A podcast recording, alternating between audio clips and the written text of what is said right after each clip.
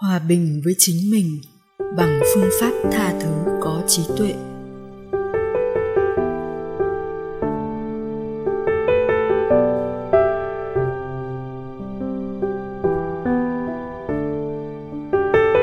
Một bạn hỏi, trước đây con từng sống rất khổ sở. Con luôn sống trong ảo tưởng rằng khi đi ra đường, luôn có cảm giác có người muốn hãm hại mình ở trong gia đình thì con cấu xé chồng con, cầm dao đuổi rượt con con. Ở sân tập bóng thì con đuổi đánh các bạn và bắt họ phải chiều theo ý mình.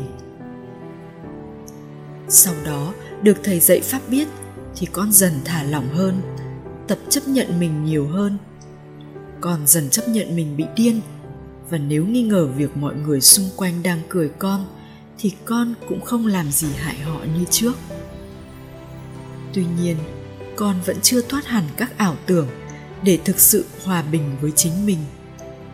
Xin thầy chỉ dạy cho con phương pháp. Thầy trong suốt trả lời, làm được như con đã là một kỳ tích rồi. Con đã thoát khỏi những chuyện đó và giờ ngồi đây cùng các bạn một cách bình thường.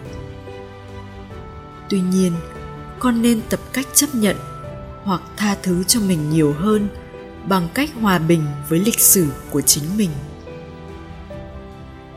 Nhưng để làm được như vậy thì con phải có trí tuệ. Nếu không, những mầm mống của hận thù sẽ bùng lên mạnh hơn. Cách tha thứ mà các con, hay cả thế giới vẫn quen dùng, đều tin rằng thực sự có tội ác con là nạn nhân và người gây tổn thương cho con là thủ phạm. Khi ấy, vì được nuôi dạy là người tốt, nên con cắn răng tự nhắc, chuyện đã xảy ra rồi, nên mình cần bỏ qua, mình phải tha thứ cho họ. Tuy nhiên, cách này vẫn có giá trị về mặt tương đối, nhưng lại tiềm ẩn hạt giống của bạo lực mạnh hơn. Vì nếu hoàn cảnh đủ xấu xảy ra và họ tiếp tục gây tổn thương cho con ở mức trầm trọng hơn, thì con mặc định cho mình quyền trả thù họ mạnh tay hơn để dạy cho họ một bài học. Như vậy, cách tha thứ không có trí tuệ này rõ ràng không giải quyết rốt ráo vấn đề, vì nó không nhổ được tận gốc mầm mống của bạo lực. Vậy, tha thứ có trí tuệ thì con nên thực hành như thế nào? Con đã học pháp biết và nhận ra tất cả đều là biểu diễn của biết. Cả con và họ đều là biểu diễn của biết và họ hoàn toàn không có quyết định gì, cũng giống như con, mọi thứ đều quyết định bởi biết. Hiểu được như vậy thì con nhận ra không có ai là thủ phạm, không có ai là nạn nhân và cũng không có hành động gây tổn thương nên con không còn phải tha thứ cho ai nữa. Thấy rằng họ không làm gì cả, nên không cần phải tha thứ là tha thứ có trí tuệ.